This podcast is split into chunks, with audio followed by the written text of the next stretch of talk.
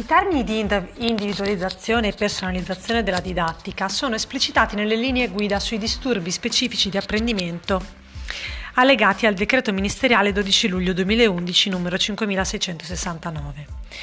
La legge 170-2010, citano le linee guida, dispone che le istituzioni scolastiche garantiscano l'uso di una didattica individualizzata e personalizzata, con forme efficaci e flessibili di lavoro scolastico, che tengano conto anche di caratteristiche peculiari del soggetto, quali il bilinguismo, adottando una metodologia e una strategia educativa ed adeguate. I termini individualizzata e personalizzata non sono sinonimi. Eh, è opportuno osservare che la legge 170 del 2010 insiste più volte sul tema della didattica individualizzata e personalizzata come strumento di garanzia del diritto allo studio,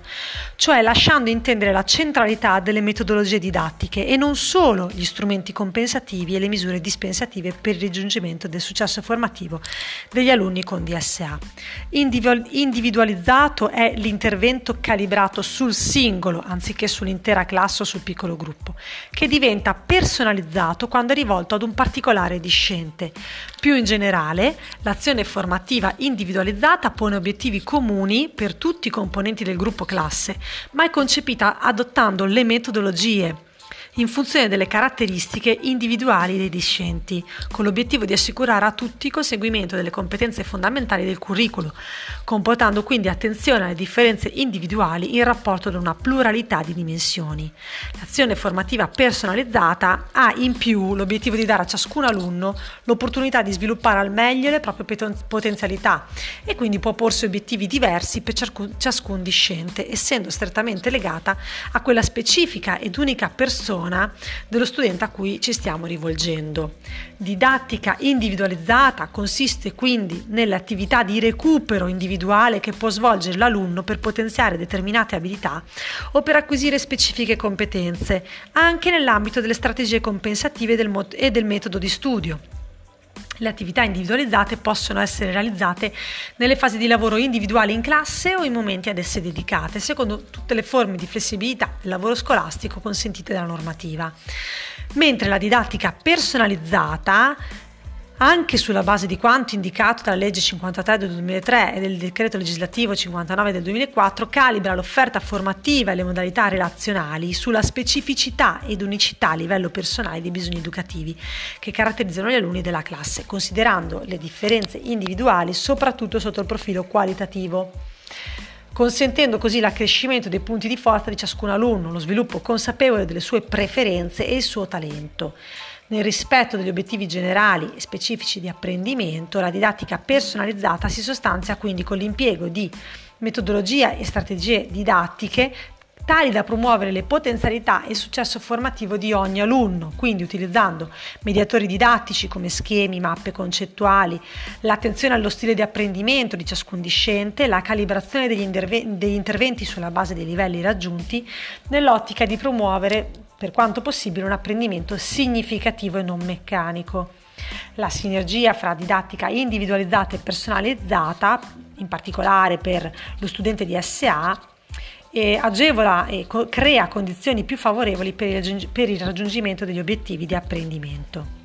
La legge 170 quindi richiama le istituzioni scolastiche anche all'obbligo di garantire l'introduzione di strumenti compensativi compresi i mezzi di apprendimento alternativi e, le tecnologie informatiche, nonché misure dispensative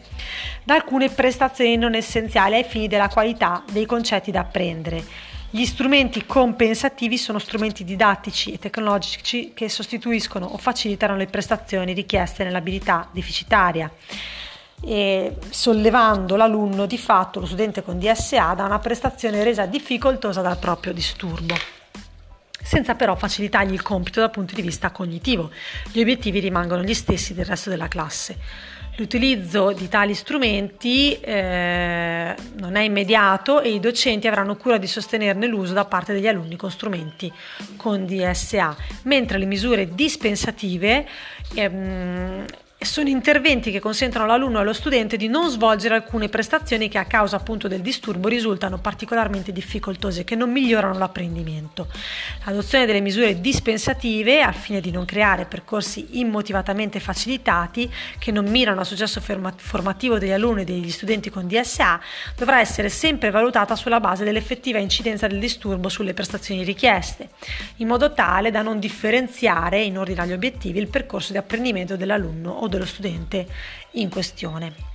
Quindi didattica individualizzata, obiettivi uguali e comuni a tutti gli studenti della classe, ma percorsi individualizzati per raggiungerli anche con interventi specifici di potenziamento e di recupero e l'uso di metodologie progettate per il singolo alunno quindi raggiungimento da parte di tutti gli studenti delle competenze fondamentali. La didattica invece personalizzata è atta a promuovere quelle potenzialità e successo formativo di tutti gli alunni, anche tenendo conto dello stile di apprendimento, cercando di spingere eh, su quelli che sono i punti forti dell'alunno e cercare di potenziare anche con strumenti compensativi e dispensativi laddove ci sono delle difficoltà, in particolare ad esempio per i DSA. Gli obiettivi quindi sono diversi per ciascun alunno, proprio perché la didattica diventa personalizzata.